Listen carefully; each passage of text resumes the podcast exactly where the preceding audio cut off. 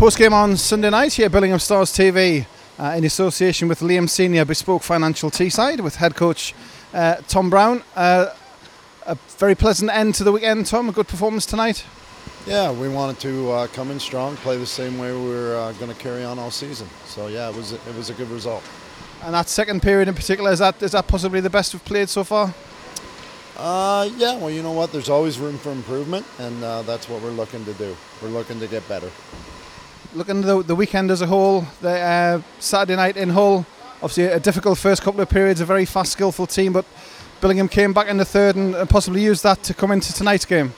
Yeah, absolutely. We want to uh, carry on from uh, third period. First two periods we weren't very good. We knew we had to be better. Third period we wanted to step it up, and uh, I think we did that. And we needed to carry it in tonight, and and we, and we did.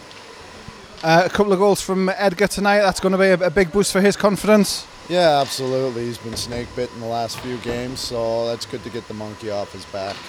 And it's just a case now of, of, of building on this and trying to keep the, the wheels turning, keep the momentum going into next weekend. Yeah, absolutely. We're going to keep on teaching and preaching, and we're going to get better.